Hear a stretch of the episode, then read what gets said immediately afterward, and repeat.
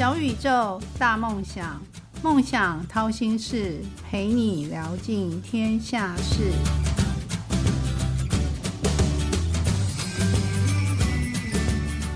欢迎来到梦想掏心事，小宇宙，小小问大大，我是王小小。大家忙碌于工作，是不是常常都忘记吃饭呢？是不是又常常随便在外面速战速决的随便吃？好好吃饭很重要吗？究竟什么习惯会让自己陷于肠胃的疾病？有办法预防吗？哪些人容易得胃病？小小不太懂，所以小小又请了一个大大来帮大家解惑。所以这一集小小请到的一位是呃方冠杰医师，他是一位非常浪漫的医师哦。至于他怎么浪漫，待会我们就知道了。那欢迎今天的大大方冠杰医师，他目前是呃高雄小港区的民意诊所的医师。方医师打招呼吧。好，呃，主持人王小小好，各位听众大家好，我是方冠杰医师，我现在任职于高雄小港区的民意诊所，同时呢，我礼每个礼拜三跟礼拜五上午都会在屏东的访疗医院服务。嗯，那你之前不是在台北吗？方医师，对，要不要讲一下？好，那我之前呢是有服务过台北荣总，那后来也有在北医哦，台北医学大学附设医院工作了六年。那因为呃我自己的爸爸是也是医师，诊所医师。那因为爸爸年纪也比较大了，那他觉得工作上比较吃力，所以他就征召我，然后我就毅然决然的回到自己自家去帮忙，然后服务小港、小港、高雄小港的乡亲。那台北的病人应该很想念你。刚 刚离开的时候是这样，没错。是的，哎，大家都说你是号号称你是最浪漫的医师，哦那你那你是什么星座啊？呃，我自己是双鱼座的，三月出生的宝宝。嗯，哦，请问一下，你做过最浪漫的事情是什么？因为大家号称你是最浪漫的医师。呃，是，其实医师都嗯越来越不浪漫啊，没有啦，我我这样子应该会得罪了一些人啊。我自己呃做比较浪漫，应该是跟我太太求婚的那件事啊，嗯、就是呃我跟我太太结婚七年了，那呃求婚的那个时候，我花了蛮多功夫在追她的这样子。哦，就是听说在高雄的，不不是在机场，是桃园机场上上演一场求婚记。啊、对，那待会我们可以听你的故事。好啊好啊，跟大家分享。好，我好期待哦！知道你到底，嗯、医生是做什么浪漫的事情才可以取得一个美娇娘啊？因为通常我就觉得医师都是，嗯，应该是比较制式化的，而且因为你们工作太忙碌了，应该不会花这么多心思。对，因为工作可能比较忙碌，所以就是呃，大家必须要在很短的时间内把事情做好，这样子。是的，好，你可不可以形容一下你自己人生最像哪一种水果，或是最像哪一种料理？呃，我自己觉得我可能比较像炒饭吧，炒饭 为什么啊？因为呃，我从小就很喜欢吃炒饭。那虽然说大家觉得说炒饭很油啊，然后又可能不是那么健康，但是我觉得以前小时候呃，每次最喜欢的一道菜就是炒饭。那因为炒饭有很多很多种口味，它像虾仁炒饭，我就可以吃到虾仁；那牛肉炒饭，我又可以吃到牛肉。所以一个炒饭它简单的一盘菜，可是我可以吃到很多种不同的口味，就像我们的人生一样，我觉得很有趣，然后又很好吃，很期待。是不是因为你是医生，这样可以速战速决，解决一餐？那你还记得你小时候的第一个志愿吗？大家都说医生就是聪明中的聪明人，聪明人里面的最聪明的人。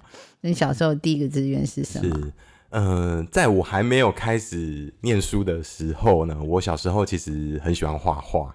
然后我还记得我国小的时候，中午因为呃很多小朋友都需要午休，那我就爸爸就问我说：“哎、那个，嗯、冠杰，你想要学什么啊？”我就说我中午不想睡觉，我想要来学画画，所以我从小就很喜欢画画。那我一直画到大概国中，所以我以前小时候的志愿是长大想要当一个画家这样子。所以你是被医生耽误的画家哦，没有没有，现在可能也画不太出来了。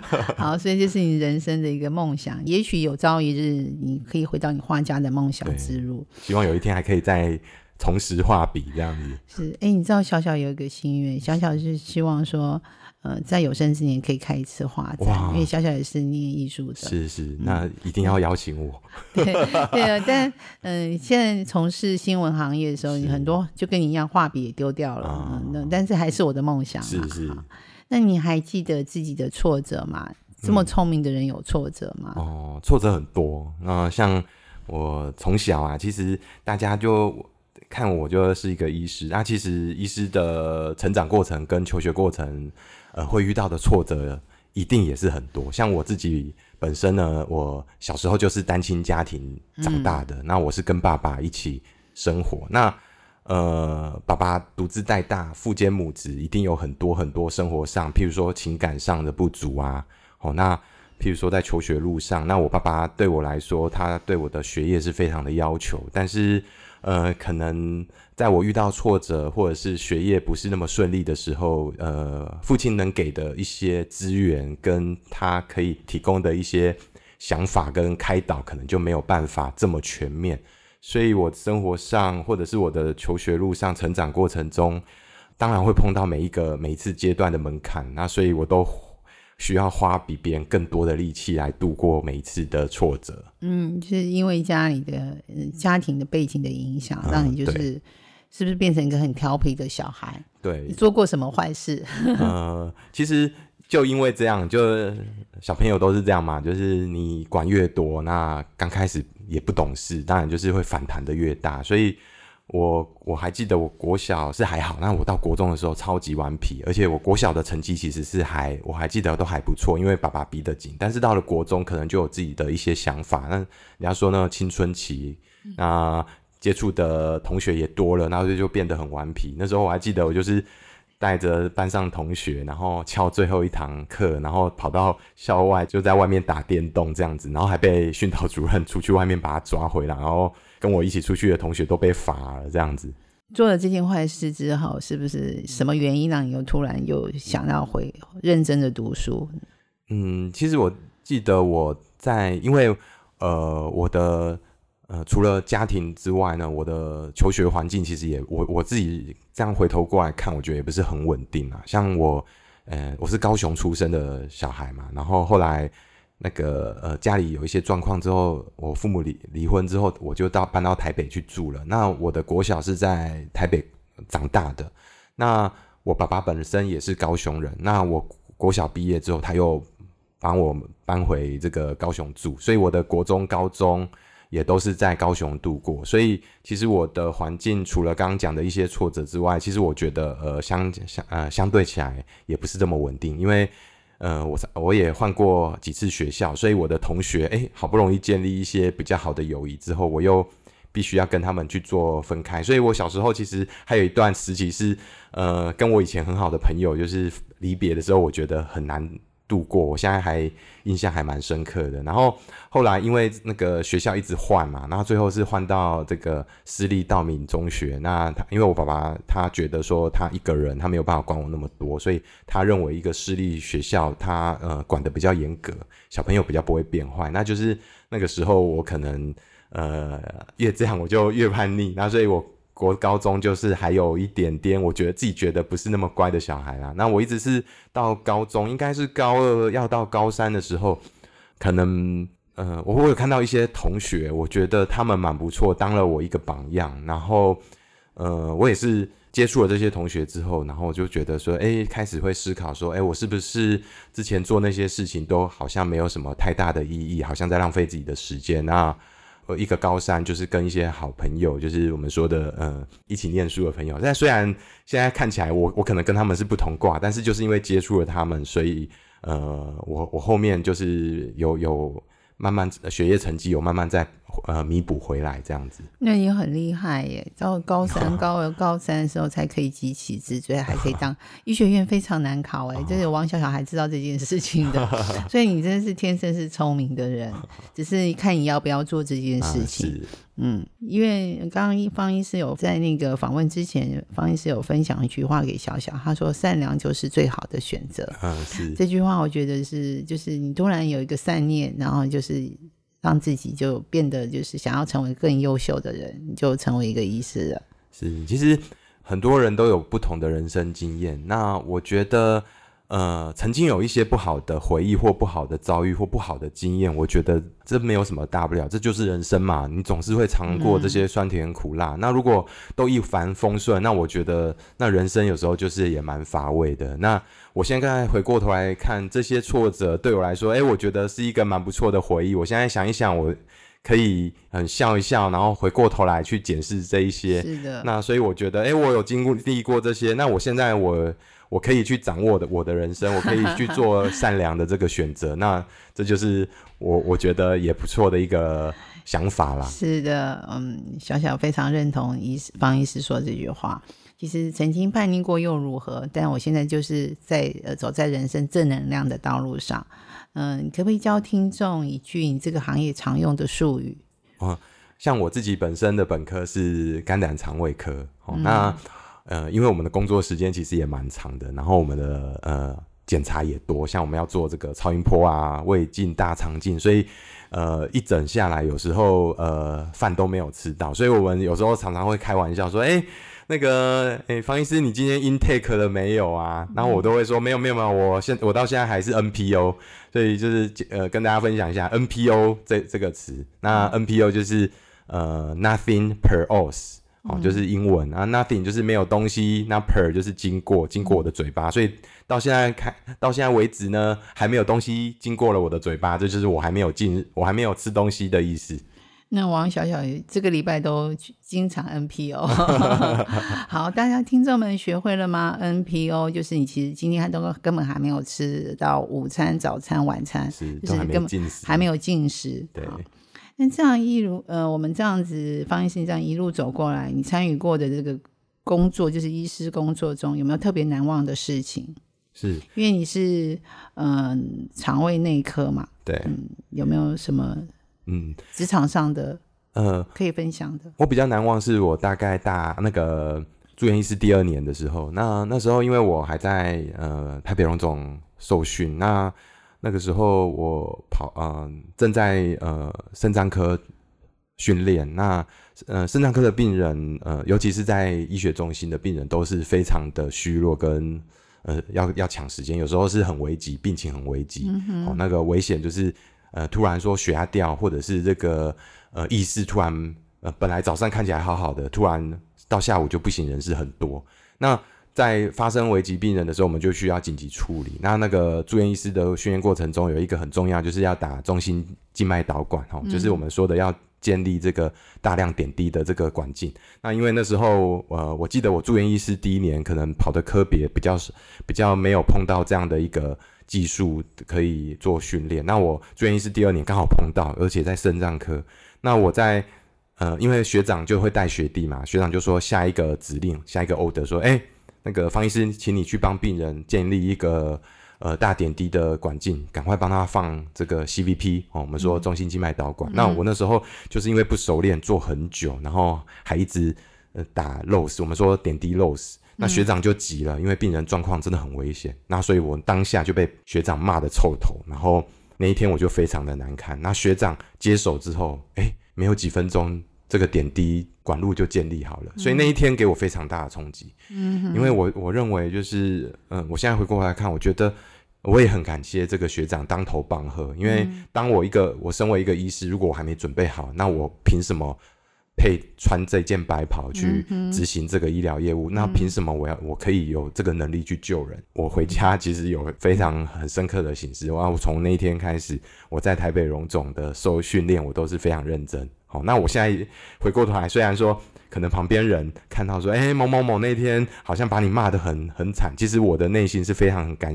感激这一个学长，他是你的贵人。对，其实医师就是一个救人的一个工作嘛，然后但是如果你自己还没准备好，病人可能随时都走了，也许你会更难过啊。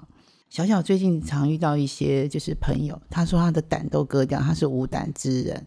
小小可以请问一下，哪些人胆容易被割掉？为什么会要把胆割掉呢？是呃，通常呢，我们呃在医学上讲说，我们身体有一些我们呃戏称是这个呃退化不完全的器官。那有的人认为胆也是啦，就是说为什么有胆无胆好像对人体并没有太大的。呃，影响最主要是因为胆，其实它是我们可以把它当做是一个仓库哦，它并它是储存我们胆汁的一个场所哦，所以。呃，你胆囊拿掉，只是说你储存胆汁的这个地方，呃，储存胆汁的量变少了。但是基本上，我们的胆汁是我们的肝细胞、肝脏去制造的，然后透过这个肝内小管，然后送到这个左右的这个肝管，然后到总胆管，然后再送到我们胆囊去储存。那我们需要的时候，我们就从胆囊里面把这个胆汁排出来，然后进到我们的十二指肠、消化道，跟我们的这个食物去做混合。哦，那胆汁什么时候用到？通常是当我们吃比较油腻的东西的时候会用到。所以当你吃，譬如说炸鸡腿啦、披萨，哦，那个胆囊就会大量的收缩，哦，胆汁就会大量的排出。所以说，没有胆的人不能吃太油腻的东西，对，就很容易拉肚子。那为什么要把胆拿掉？通常都是有发生过，譬如说，呃，本身有胆结石。哦，有疼痛过，或者你有胆囊结石，然后曾经有发生过临床症状，譬如说有发烧、右上腹疼痛，哦，甚至是有其他的症状，哦，那你可能就是需要去把胆做一个切除的动作，因为呃有一些文献统计，如果说你这个胆胆囊发炎过或曾经发生症状，哦，他第二年、第三年再发生的。呃，复发的比率非常的高，所以医师都会预防性的把它拿掉，或是你这个胰脏发炎也是因为这个胆结石，总胆管堵塞也是因为这个胆结石。因为现在胰脏癌也是不容易被发现的一个癌症，对对，发现就已经很晚期了。对，定期去做健康检查也是很重要，就像车子要定时去做做检查是一样，同等重要。那有人说，如果你不吃早餐的话，特别容易是胆会不好，是真的吗？呃，会不会以讹传讹？对，其实这个是。是呃某个谣言吧，不过我觉得这个应该也可以当做是一个善意的谎言啦。哦，呃，与其这样，就是让大家有一个健康的这个早餐的习惯，我觉得也不错。哦，但是其实刚刚有讲那个胆囊基本上是储存胆汁，那胆囊的用途它是这个排胆汁，哦。啊，跟我们这个高脂的食物去做混合，然后帮助我们的这个消化道去做消化的动作。所以不吃有没有吃早餐，根本上其实是跟这个胆囊。呃，是没有直接的相关性。嗯哼，那我想问一下，就是肝不好，胆也不好嘛？那有哪些习惯的病人特别容易肝不好，同时胆也不好？是，呃，古语有一句谚语是说“肝胆相照”。嗯，那这是什么意思？就是说肝跟胆在我们解剖位置上，其实基本上他们就是邻居，它真的很近。那所以肝不好，胆会不会不好？其实会哦。哦，因为肝脏，我们刚刚说肝脏本身就是呃制造胆汁，所以胆汁一。制造出来，如果你那个运送过程中出问题，胆汁呃蓄积在这个我们的肝细胞，其实是对肝细胞是有毒害的，所以长期来讲是会发炎，甚至是会致癌的。好，所以呃肝脏不好会影响胆，那胆囊出状况，肝会不会不好？其实也会。那我们有一些，譬如说长期胆结石啊，或者是一些呃胆有出问题的，它其实是也会影响到肝脏。基本上呃，我认为护肝也要护胆，就肝胆胰。三个可以一起做一个保护的工作。有没有简单可以护肝、护胆、护胰的方法？是，基本上就是呃，医师的一些陈腔滥调，就是健康的生活习惯。哦，那你是规律的生活，三餐要定时定量、均衡。哦，你不要说特别喜欢吃油炸的，吃一些垃圾食物，哦，吃一些高糖的。嗯，哦，那基本上你就比较不容易像脂肪肝、肝脏发炎。哦，不要去接触这个酒精。哦，有什么酒精性肝炎？嗯，哦，那甚至是。譬如说，嗯，就是比较注重自己的肝脏吼，你就去做一个 B、C 肝的筛检，不要有一些慢性肝炎的发生。譬如说，你有胆结石或是一些家族病史。或者是一些胆囊癌的病史，或是胰脏癌的病史，你就是定期或胆囊息肉，你就是要定期好去让医师去帮你做追踪。如果有状况的话，就可以及早做一个介入，然后及早治疗。那定时的这个抽血检查，其实我觉得也可以给医师一些呃基本的判断，就是说，哎，一些数据，哎，一些数据参考有没有出状况，可以及早帮你发现，及早做处理，这样子。那据说学会细嚼慢咽，就是肠胃问题能够变好，可以降低我们肠胃的问题。细嚼慢咽很重要吗？呃，细嚼慢咽非常的重要，因为现代人我们的生活其实都太忙碌了。那一餐有的大部分很多像，尤其是进入工作职场的这些那个新鲜人。哦，他们呃为了要争取一些时间，可能一餐就是花个十分钟就狼吞虎咽。像我那时候在住院医师的时候，中午我们还要开会，然后早上又也有晨会，然后下午要下班前又要大家把今天的 case 拿出来讨论。其实真正呃用餐的时间不多，像我那时候我就记得我的一餐大概五分钟我就可以解决。像我们的口腔，其实我们的牙齿在我们的消化的角色也是非常重要。我们有门齿可以把食物切碎，然后我们有犬齿也可以撕裂食物，然后臼齿可以把食物磨得很碎。那食物磨碎有几个好处啊？第一个就是它可以跟我们的唾液淀粉酶去做一个混合哦，让这个食物可以更容易消到胃里面去做消化。那你磨碎食物之后，这个食食物的接触面积大，到胃里面其实可以更容易跟我们一些消化液去做混合。哦，那你细嚼慢咽还有另外一个好处，就是说你比较容易在慢慢吃东西的这个当下，你可以呃获得饱足感。很多人是狼吞虎咽把一块东西塞进去，你你的食物到嘴里面，甚至到胃里面，食物都长一样，它都完全没变，还是一个原因。对，原来你吃进去什么，然后到胃里面就是什么。那这些东西其实消化食物的工作就变成你的胃在做，长期下来对你的胃其实是非常大的负担。是的，所以除了好好吃饭之外，好好的细嚼慢咽也是重要的。方医师，你在这个任职这个消化内科期间，有没有什么很有趣的事情？医生面对都是生老病死，是都是难过的。但我想问你，比较有趣的是比较温暖的事情。像呃，大部分的人认为医师是会碰到疾病的，那或者是遇到死亡的。哦，但是。也有一些事情是呃，我觉得是充满希望的。像我本身也有在从事协助患者去做呃体重管理、体重控制，讲一边白话文就是说做减重的工作。呃，对一些比较病态性肥胖的患者呢，我们会用一些比较有强效的减重的方法。像病态性肥胖，如果在外科角度，他们就会去做缩胃手术，哈，切胃，哈，像这个袖状胃切除或胃绕道手术。但站在内科医师的角度，我们就是拿内视镜。那现在有比较新型的。呃，减重方式就是透过这个内视镜，把这个缝线带到这个病人的胃里面，然后把原本很大容量的胃呢缝成一个袖状哦，一个管状，大幅可以减低患者胃的容积，减少到百分之七十，只剩下百分之三十。所以简单讲就是把胃缩小哦，让这个吃东西哦吃一点点它就饱了。那我曾经帮助过一个年轻女生，她大概一百六十公分哦，差不多。呃，来找我的时候，差不多是一百一十公斤。那他也尝试过很多的减重方式，譬如说，他去看过这个中医，然后吃过中药来做减重，或者是呃，他有用一些西医的西药哦，也做减重。那他也告诉自己说要参加什么外面的那个呃健身健身房啊，然后什么呃一六八呃那个他也都试过，然后就是体重都。效果不好，那他来找我的时候，我就跟他说：“那我们来试试看这个内视镜减重。”那他就从一百一十公斤瘦到七十几公斤。那令人振奋的是，他以前他跟我说他喜欢的男生，他都追不到。哦，那因为她瘦身之后呢，她就是交了男朋友。我是没有问她说是不是她原来喜欢的那个男朋友了，是不是喜欢的那个男生了。所以你也当了月老喽，月下老人，因为你帮他做了手术，因为你就因缘机会当了月下老人。是，哎，这是一件温暖的事情，也算是开心的事情。嗯，那你现在除了是医师，也也在北医教课嘛？曾经嘛，哈。对。那有什么是自己最想挑战完成的？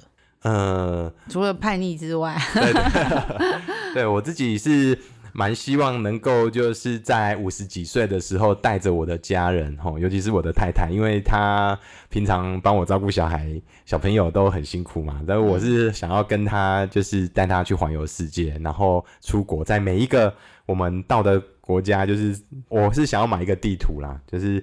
去完了，我就要插一个旗子。哎，这边我可以先问一下，你当初求婚是怎么求的？因为之前我有说你是最浪漫的意思。这边呃人生的梦想来跟我掏心，是想要带他去环游世界。那应该回回说到刚刚开始的时候，你是怎么求婚的？好像在机场，我听说在机场上演一个求婚记。对，可不可以简单说一下？好啊，因为其实我我现在回过头来想啊，我觉得求婚当天不是我。做这件事情最难的地方，我觉得是过程是最难，因为，呃，我那时候就在规划说，如果我要给我太太一个很难忘的这个求婚过程，呃，我就可能半年前我就在规划了。那那个时候，呃，我就是先设定好这个地点，我想要在桃园机场。那因为那个时候呃还没有疫情，所以在机场你要做求婚这件事情，你要必须要先去 booking 这个时段。好，那比如说他跟我说，呃，这个十二点到两点这个场地借你，所以。呃，超过两点，它就是场地就不能用了，所以我有一个时间上面的压力。那另外来讲呢，我就是呃，在这个事前规划的时候，我就是收集一下我太太以前学生时代的，像高中同学啦、大学同学的群组，那我就必须要趁着他，比如说像他去洗澡的时候，手机放在外面，我就去划他的手机，然后把这些同学的讯息把它加到我自己的手机里面，然后一个一个慢慢的去联系，然后他们有的都会说，哎，你是谁啊？是不是诈骗集团？诈骗集团，对，然后都会对我一开始都很有戒心，然后我就跟他们讲说啊，我是那个于军的那时候是男朋友啦。然后未婚夫，那我想要给他一个难忘的求婚经验，那所以你可不可以帮我就是录一段影片呐？然后那个，然后我就这样一个一个收集，然后好有心啊，对，然后就把它就是收集起来，当做是我这个求婚影片的这个素材片段。对，然后另外还有就就是在那个桃园机场要。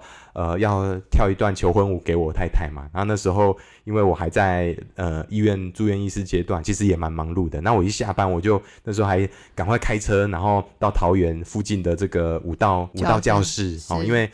跳舞不能只有我一个，一定场面要大，够气派，我太太才会感受到那个震撼感。所以我就请了一些临时演员。但是临时演员如果常常都从台北下去，那我的交通费就会破表。嗯，所以我就一定就是请在桃园机场附近的这个舞者，舞者，然后下班的时候陪我一起练习。好，然后就是到求婚那一天，那那那时候就是要我们要去这个泰国哦去度假，然后那天那个。中间因缘聚会时时间 delay，然后那个高速公路上面还有一场车祸，然后所以呃车况不是太好，我就很紧张。然后我太太就一派很轻松，所以那时候我们还还有一点小小的口角。然后好不容易赶到了哦，我然后把这个整个过程呃完成之后，我才松了一口气。所以过程是非常的艰辛，跟你果然是双鱼座的，可以做这么浪漫的事情，而且还在住院医师期间，住院医师非常的忙碌，真的很忙碌，因为而且又被学长学长会不断的教学弟，会分配很多工作，对，没错，是哇，好浪漫的医师，果然是浪漫的医师。那听众们有没有感动呢？就是即使是医师，他这么忙碌，他也可以做浪漫的事情。今天小小请到这位浪漫的医师，那除了分享我们他的专业知识之外，小小还想要知道他平日三餐怎么吃，是可以教听众们你怎么吃吗？嗯，好的。其实我现在的生活呢，一到四，礼拜一到礼拜四是在高雄，就是呃我。爸爸的诊所那边工作，所以我一到四其实呃三餐是比较正常的哈。我早餐大概就是一杯牛奶，一定会有一杯牛奶，然后再加一个小小的主食哈。那它可能是蛋糕或者是这个呃。呃，全麦面包之类的，是。但是呃，我自己就是会稍微做个控糖啦。我大概不以早餐，我就是以不饿为原则哈。那大概跟一般传统就是说，早餐一定要吃的很丰盛，像皇帝；那午餐就要像平民，呃，一般的人民；然后晚餐吃的要像乞丐。哦，那这种观念是不太一样。我比较吃的比较自己觉得比较均衡的一餐是会在午餐。嗯，因为可能我职业的关系，我的午餐时间会比较。有充裕的时间让我可以好好的午休，然后吃个吃一顿饭，所以的午餐呢会比较均衡。那在家里的准备大概就是以这个三菜一汤或四菜一汤为主。好，那我自己的主食，因为我自己的年纪也诶到不惑之年了，所以。我也是，就是呃，会自己做一个减糖哈。譬如说，我以前吃一整碗的白饭，我可能就是会吃半碗，或者再多一点点这样子。食物的顺序呢？对，那食物的顺序，我觉得就是蛮重要的，就是要以肉菜饭哈。以前我们早期传统就是先吃淀粉，先吃菜，呃，先吃那个饭，哦，先吃面，哦，但是。呃，你你把顺序倒过来哈，你吃蛋白质哈，吃菜哦，吃这个肉类哦，会比较容易有这个饱足感。然后再加上细嚼慢咽，譬如说你一餐花个二十分钟、十五分钟、二十分钟，然后一口呢，就是大概嚼个十五到二十下。那基本上，呃，我认为吃东西你可以把它慢慢变成是你要去品尝你这个食物，而不是只是执行，嗯，哎，我吃东西这件事情。那你慢慢去享受食物，然后品尝这个味道。那你还可以获得饱足感，然后又可以维持健康，然后又可以维持好的体态。那我觉得是应该还蛮值得花呃花时间来好好吃东西的哈。而且因为现在很多人都是不知道吃什么，而且尤其是现在大家都外食，所以有一个名词叫做食盲。嗯，食物的食，哦，盲是盲人的盲，就是对自己的食物不知道。哦，比如说你吃什么我不知道，我看到什么我就买什么。哦，我有。这个咸酥鸡我就买咸酥鸡，我经过这个麦当劳我就一定要买这个麦当劳哈，我就是呃三餐就是看到什么就吃什么，我觉得这个就是比较比较呃放纵一点啊，有时候可以稍微就是注重一下自己的饮食晚。餐呢？那我的晚餐呢，大概就是会比午午餐再更更简单一点哦，我可能就是淀粉量就是呃也差会固定就是一半而已。好、那呃应该也都是很简单的三菜一一汤这样子。是这样对，哦，所以第一件事情要好好吃饭，然后定时吃饭，然后第二件事情要细嚼慢咽，是然后第三件事情是要遵循进食的顺序，应该是肉、菜、饭饭这三个顺序。对，然后再来就是好好的品尝自己的饮食食。其实我觉得吃饭跟生活呃大小事一样，你要可以掌控它，你就可以享受它。对所以这掌握这几个原则，肠胃道就应该基本上会比较健对康，对，就不用常常去看你了。对对对 对。但我想故意去看你、啊，好好，嗯，挺好的，嗯，那今天小友学到好多，你可以分享一句话，你自己受用的话吗？因为你看你在年轻的时候曾经很叛逆，曾经不爱读书，但又奋呃直起嗯呃就是奋力的努力，然后又考上医学院，也当了医师。然后经过很长的训练，现在要这么优秀，成为一个名医，那一定有一个自己受用的话，你可不可以分享给大家？嗯，那我跟各位听众分享呃一句我自己很喜欢的话，呃，这句话是 “Better to do something imperfectly than to do nothing flawlessly”。好，中文就是说，呃，宁愿做事不完美，也不要完美的不做事。好，那白话文就是说，如果你有一个想法，你规划好了，那这个想法你也一直很想做，那你就开始行动吧。因为当你准备好的时候，你可能就已经没有动力去做这件事了。嗯，随时就展现自己积极的一面。对，展现行动力。可是我觉得很奇怪，不做事怎么会完美呢？应该是做了事才会完哎，美、啊。没错没错。是的，很快的，今天小宇宙小小问大大节目要进入尾声，谢谢方医师来到节目中的分享。听众们学会了吗？怎么样照顾好自己的肠胃呢？嗯，我想说，可不可以请方医师用六十秒来为我们今天的聊天掏心，做一个小小的总结？你要分享给听众们什么呢？好，我跟各位听众分享，就是说，呃，我自己觉得啊，人生就像呃呃没有办法一帆风顺，那有各种的酸甜苦辣。那当我们人生遇到各种挫折的时候，呃，千万不要就因此而泄气或放弃，或是呃自怨自艾啊，认为老天爷怎么对我这么不公平啊？哦，就像我小时候在一个呃，现在来看是一个不是很完整的这个家庭，然后我的求学啊、成长过程中都遇到这么多的挫折，但是我依依然呢，我没有放弃，我一直一一直保持着这个乐观，然后正向的态度去面对我的人生。纵使是我现在呃当了医生，我还是有遇到人生上，不管是工作上啊，或者是生活上很多很多大大小小的事情要去面对跟挑战。譬如说，我最近有在一个养乌龟，那乌龟对我来讲就是一个新的领域。那像我刚刚讲的，如果我都不去接触的话，那我就对乌龟这个领域完全不了解。其实我也养过、养死过好几只乌龟，那但是我现在经过了这半年，我对我养乌龟也越来越有把握。那我也不是一开始就很会乌龟的这些知识啊，但是我也是呃慢慢的去接触。所以不管你现在正在遇到什么样的挑战，哦，跟你有什么规划，哦，just do it，哦，然后做错了就去修正，哦，你不要因为这样子的一次失败呢，就气馁，就停止，就放弃。嗯哼，哦，就是随时保持最佳状态，对做就对了。对，积极乐观，然后呃，检视一下自己哪里做不好。是的如，果真的太累了，喘口气再出发。好的，美好与成功都不是偶然，曲曲折折的闲心事，到底练了什么绝学，沾了什么秘方，才能够一路向梦想靠近？快来掏心事，用一杯咖啡的时间，小宇宙小小问大大，与你一探究竟。谢谢今天的大大方冠杰医师，一个最浪漫的医师，给我们一个最浪漫的分享。谢谢方医师，嗯，谢谢笑笑，听众们，我们拜拜喽。拜拜。梦想掏心事，掏尽天下事。